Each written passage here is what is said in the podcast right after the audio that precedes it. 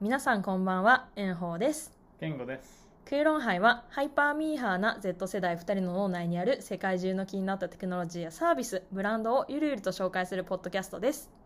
お願いします。お願いします。まあ、始まってい以来じゃないですか初めて。あのなんと二人でオフラインで収録するの。変な感じでごございます。そうそうそう。炎鵬がすごい緊張してて。 そんなこと、全く緊張してないんやけうどん、今2回目でしたね、撮りそうね撮り直してう。ん。まあ、宮武さんの時はね、オフラインでやそうそうそうそうったけど。そうそうそう。まあ、その、東京に引っ越してきまして、はいまあ、僕の家で。 恵比寿のあの。はい、収録してますけど。めちゃくちゃいい家。まあ、もう引っ越してきて、というか、まあまあ、その、海外におらんから。うんまあ、。一時情報をねこう伝えられない以上こう2人のこう生の掛け合いみ たいなそういう臨場感だけでもあったらええかなと思ってこっちの方がな本物のラジオっぽいですそうねね。そうね、うんちょっと放送作家とかおらんけど。おらんけど隣に座ってるからね今、うん向かいじゃなくてちょっといろんな事情で、うんはいで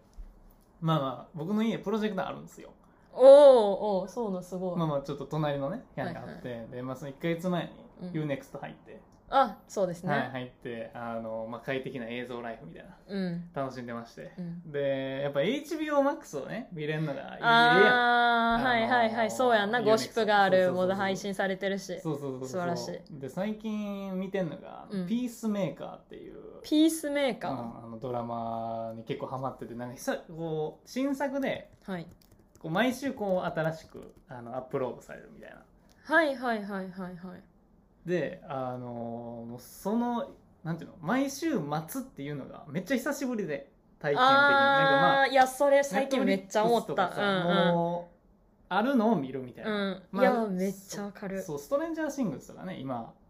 うん、新しいちょうシどーねズン4か、先週末やったっそうけそうそう金曜やかっんてかるにけどなんかそういうのが結構久しぶりそれをワクワクしてるのがあって、まあ、今日、ね、金曜日に配信なんですけどおおパッと見ザ・ボーイズみたいなあ感じそなのうそかうなそうそうそういやもうギャグ系のままさにそうで,、はいはいはいそうで「スーサイド・スクワッド」っていう映画があって、はいはいその2作目のなんか「ザ・スーサイド・スクワッツ」っていうのでもあのスピンオフおのー人でスピンオフなんやそうピースメーカーというキャラクターで、まあ、平和の使者みたいなネーミングなんでな平和のためなら女性も子供ももう殺しまくるっていうおーでもう人種差別だとかそういうしゃ差別主義者やけどいろんな人と出会って、はいはいアイロニーがある感じの成長していくそうそうそうそういいですねそうなんかケレン味たっぷりのえドラマでなんかそのジェームズ・ガンっていうあの監督さんがいらっしゃってうんそれとあのガーディアンズ・ギャラクシーとかご存知うんうんうんうんそうそのマーベルとか撮ってた人が DC コミックスに来て、まあ、結構似たようなテイストのやつをやってておーそうそうそうなんかこういうちょっと皮肉っぽいのも DC コミックスから出てるんやなもっとなんかメジャーなあヒーーロー的なものしかないと思ってたかだらから DC コミックはもうさこうなんていうのマーベルに遅れを取っちゃったからさ、はいはいはいユニバースもの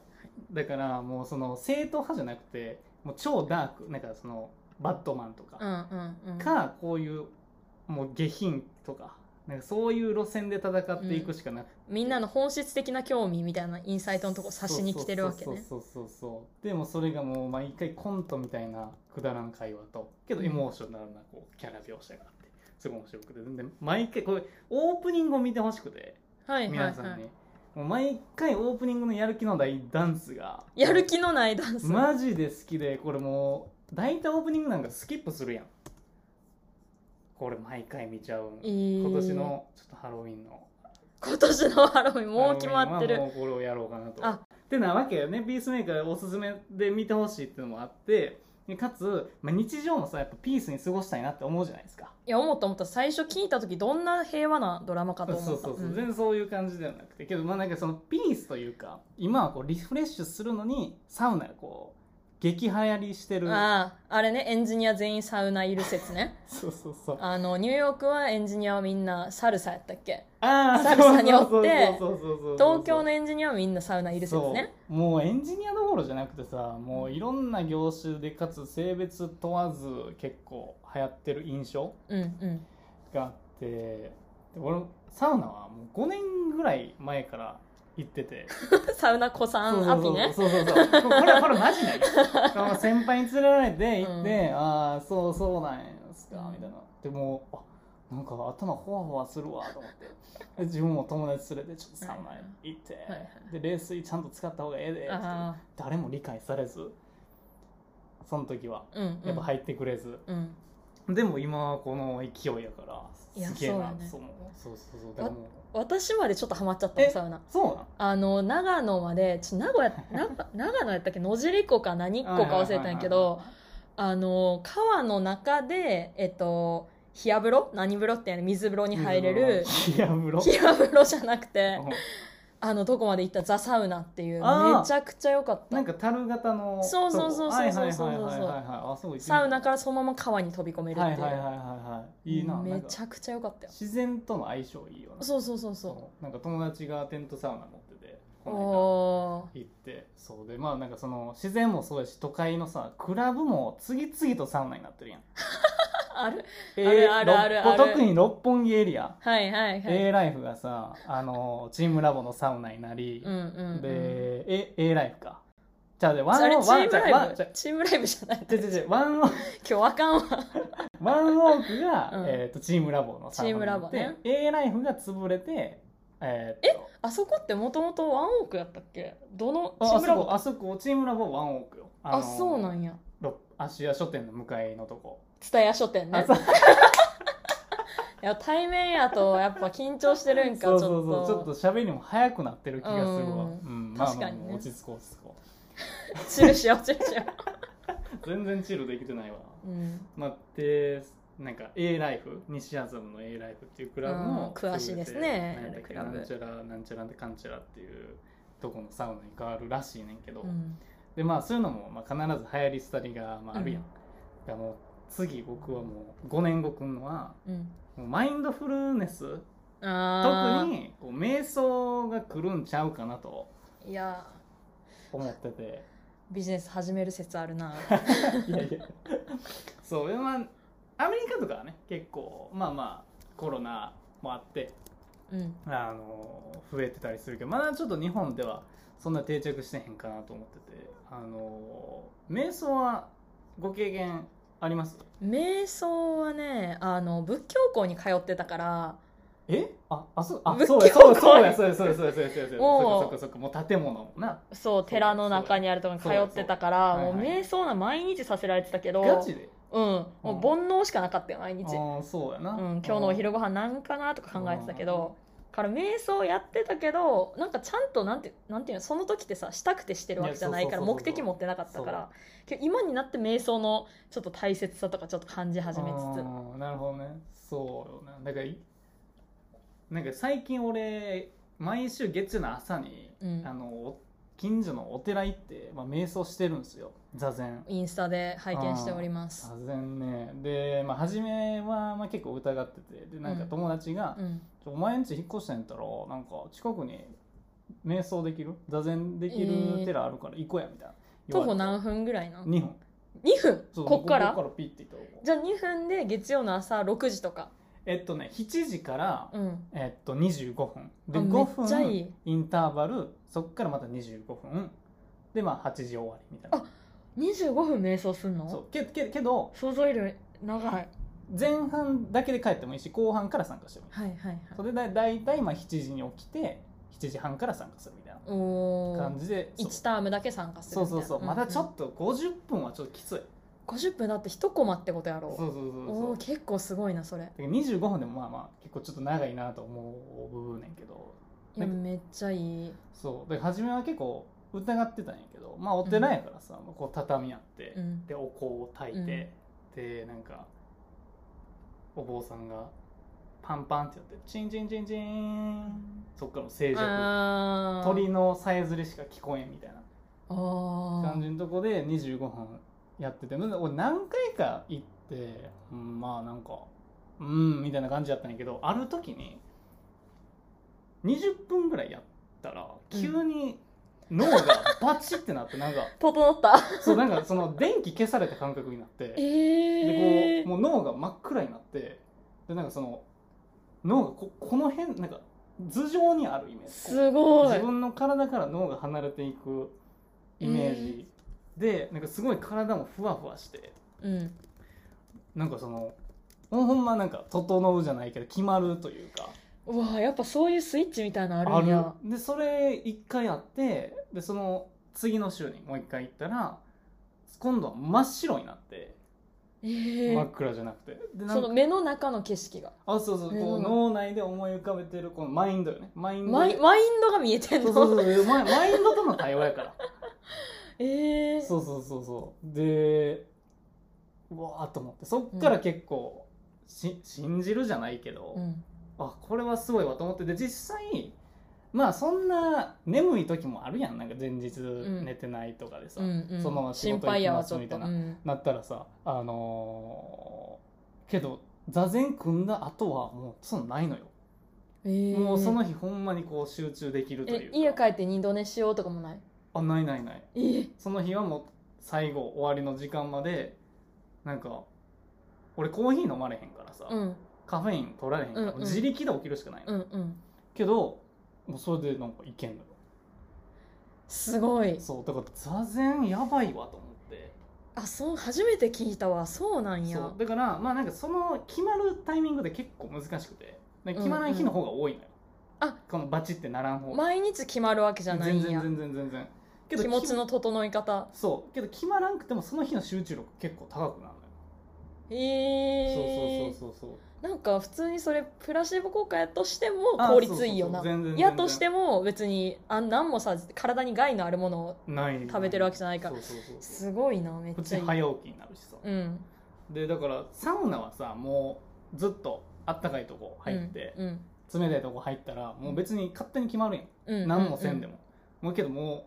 う自分との戦いやから自分のああマインドとの対話やからなんか こうトレーニングをしてる感じがするおよお禅の世界で禅の世界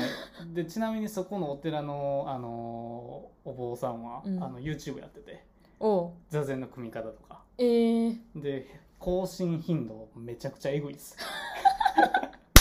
めうちちらゃよくりちゃ全然めちゃくちゃはい DX されてて、も見たい見たいう全座禅チャンネルこれサムネイル怒られへん仏になれちゃそううそうそうそうそうそう 結構なポップめなそうそうこの太鼓の叩き方とかさすごい教えてくれるのよねこれすごいめっちゃ更新してるやそんうめちゃくちゃ更新しててこれ見たらちょっと負けてられへんなって思ってちさ、なみにあの登録者数とかってまあ、1200人ぐらいおーいやいやいやけどこのジャンルでねこれすごいんじゃない、すごいだって200回再生とかでもちゃんと続けてるのがやっぱすごいよな心と対話できるからモチベーテそう確かにィ確かに、そのブ欲求じゃなくてみたういな、ん、うん、自分がこう座禅というものをこう自広げたいっていう分にやっぱ厳しく生きるそうそうそうそうすごいななんか説得力あるわそうやんなちゃんとここにも現れてる確かに確か に心の強さがそうだからまあこういうのもあってでなんかその実際そのメディテーションというか、うんあの座禅瞑想をするメリットって、まあ、何があるんかっていううん話なんやけど、まあなんか何個かえあってなんかそのストレスな状況に置かれてる中でこう自分を客観視して見れるだとかあとはなんかその自分のそのストレスをマネージングできるとか、うんあとはこうセルフアウェアネスをこう高めれるとかあとはこう今に集中できるああそうなんやそうそうそう確かにそれ大事かもしゃなんか、TikTok 見てインスタ見て Tik- Twitter 見てみたいなで仕事やってみたまた TikTok に戻ってみたいなそうそうそうそう現代人あるあるやんそうそうそうであとなんかそのネガティブな感情を減らせるとかうんめっちゃいいやん全部そうでクリエイティビティを高められるとかもあおって結構あのいいことしかないというか、ー熱い特に日本日本に必要かもしれんなそうそうそうそうそうそうそうでまあそうねなんか世界的にこう見たらあのーやっぱコロナで、うんまあ、みんな巣ごもり寄せなあかんってなった時に、うんうんやっぱこうなかなか人と話せなかったりとか家から出れなかったりとかね、ストレス溜まる人が、まあ、すごい多くてなんかこのメディテーション関係のスタートアップは結構2020年に一回ガンとこうブレああイクする増えたんやそうそうそうあってだからみんなこ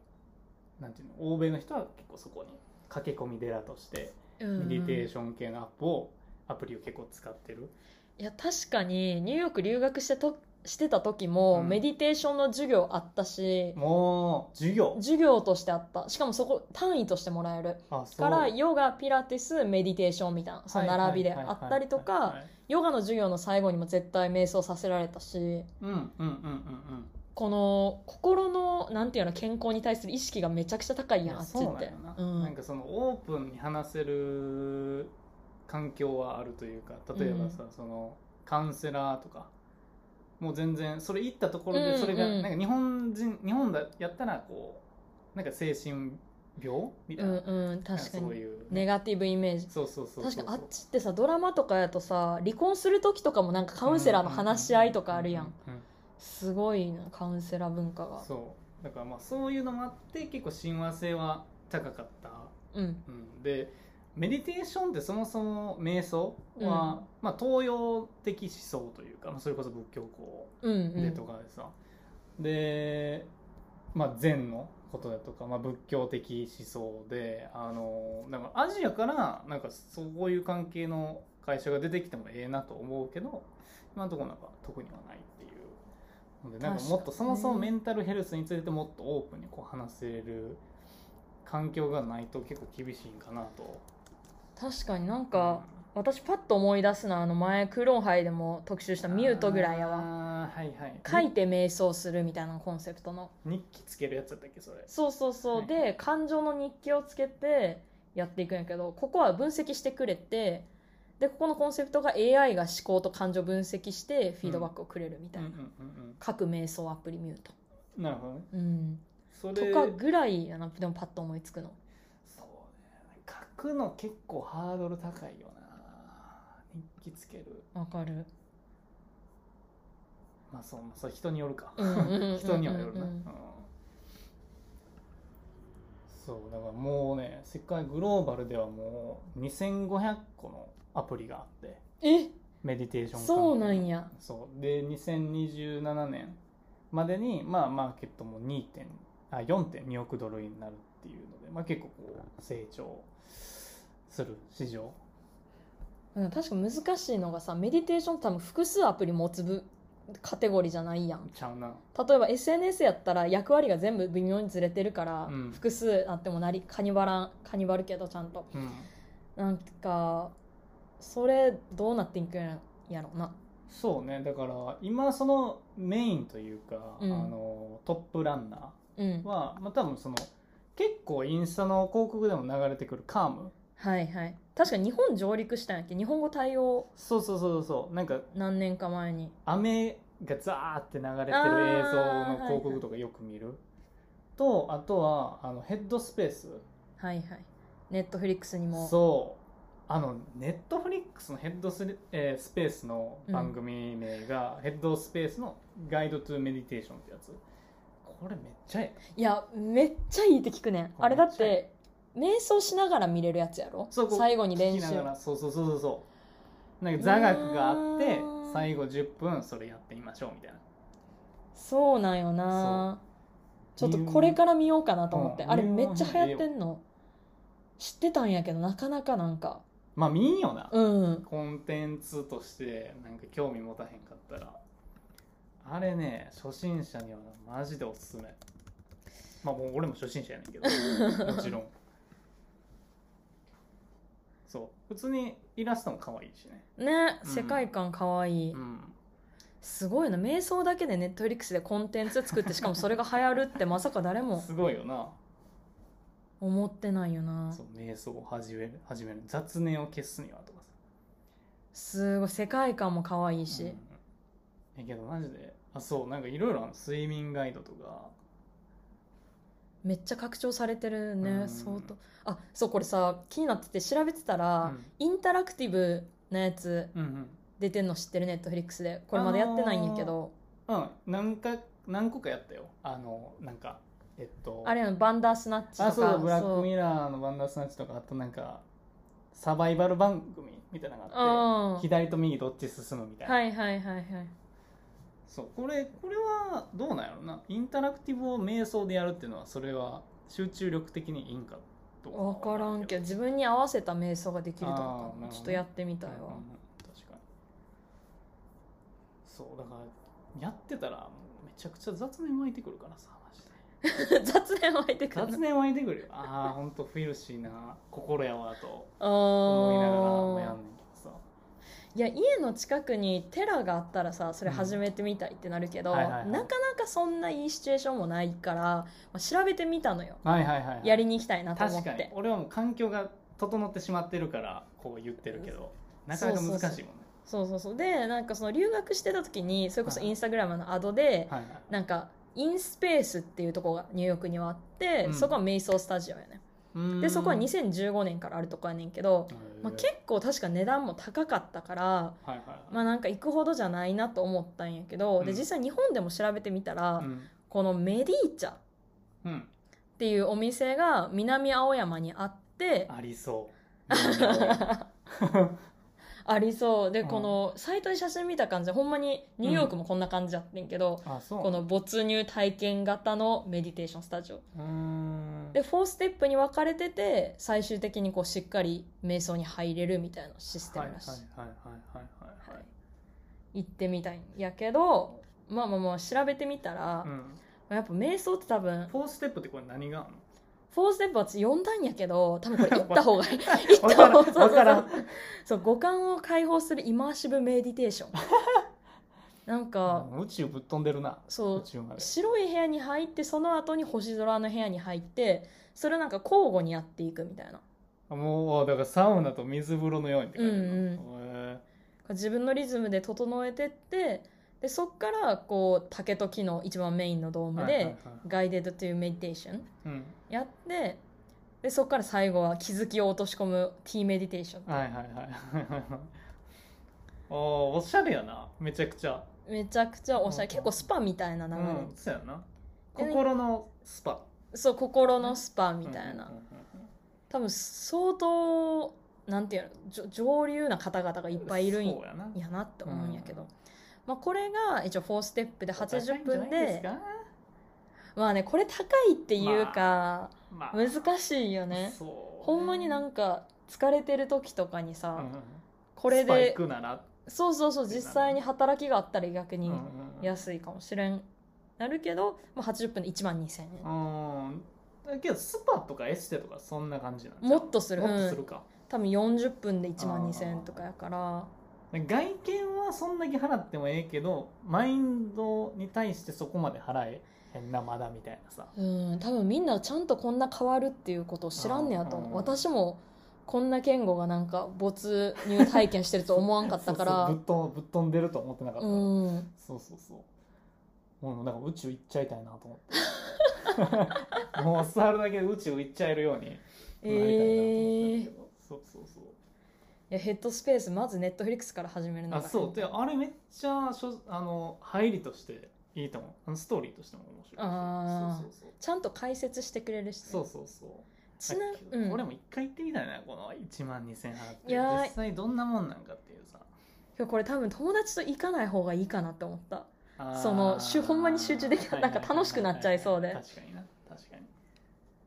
確かにいやめっちゃちなみに私のおすすめは、うあのサウンドバスって聞いたことあるんあー聞いたことあるけどどんなんかはなんなかんかボワーンみたいな金属のそうボールみたいなのがいっぱいこう並べられてて、うんこうチーンってなってそれ響き渡るんやけど、はいその音でめっちゃ集中できんねん、はいはいはいでそれを YouTube で結構みんな配信しててそれ AMSR? ASMR ASMR の次ってこいとやなんで結多構分炎鵬それハマってたっつってね、えー ASMR うんめっちゃ今でも聞くんやけど、うんただあの入眠しちゃうから仕事ある前日 ASMR 絶対聞かへんどういうこと入眠しちゃうあの深く入っちゃうから朝起きれんくなっちゃうからそうなのうん朝起きれんから絶対その土曜日の前とか日曜日の前にしか ASMR は聞かへんねやけどあそうなのそうしかもあのあーイヤホンつけるからなおさらはいはいはいはいはい聞かんねんけどサウンドバスもメディテーションって意味では本当におすすめあーでちなみに ASMR もあのちょっとサウンドバスと似てんねんけどうん多分ちょっとカテゴリーとしては、うん ASMR の中に種類としてサウンドバスがあるそはいのはアいはいイテムがこう金金属のボールうんうんでアイテムが例えばこう耳かきやったりとかああそういうことそうそうそうそうあーなるほどねやったりとかしてでそれもある瞬間からうん、気持ちよくなるゾクゾクし始めるのよはいはいはいはい背筋がこうゾクゾクするあそうイートプレイワークスでたまにサウンドバースのイベントやあっててそうなんやそうめっちゃ行きたいあこういうああこういう感じねはいはいはい寝転がってこうやるんやあ三3000円あまあまあまあま行きたいよね、あ、うん、全然全然メンバーじゃなくても3000ー、うんこれ行ってみたいかもこれ行こうかうな、ん水曜日ちょうどね収録やし確かに水曜って、うん、確かに確かに確かによしこれ行きましょう行きましょうじゃあうんまたその様子うんオもッケーオッケーレポしましょうはいはいあ大丈夫ですか大丈夫ですあの7つのやつ大丈夫ですか7つのやつあセ17ブンティーンあれあれやめた大あ、オ丈ッケー夫うオッんケー。はい、というわけで、なんかね、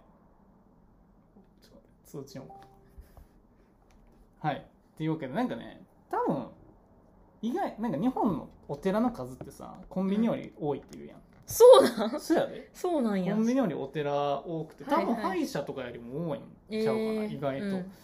なんか、なんか、意外となんか朝開放して、パブリックに。うんやってるお寺、家の近くに探したらあるかもしれへんなと思ってて。行きたいですねそれそうはなんかみんなも近所散歩するまあ散歩もええやんやっうぱ、んマインドにだからそういうついでになんかちょっとお寺を見てみるっていうこの空論杯らしからぬ結 論になるんやけどまあやっぱそれもねやっぱ大事やかまあら自分と向き合うっていうことは Z 世代はねこう本質的なとこに戻るからねそうそうそうそうそうそうだからみんなで戻りましょうよということ ではいというわけで、えー第38回やってきました少しでも面白いと思った方はクーロンハイをフォローシェアをしてもらえると炎鵬と剣がとても喜びますツイッターではアカウント名アットマーク KORN アンダーバー 1IGH クーロンハイで検索してください各ストリーミングサービスのフォローもお待ちしておりますそれではまた次回バイバさーよイなら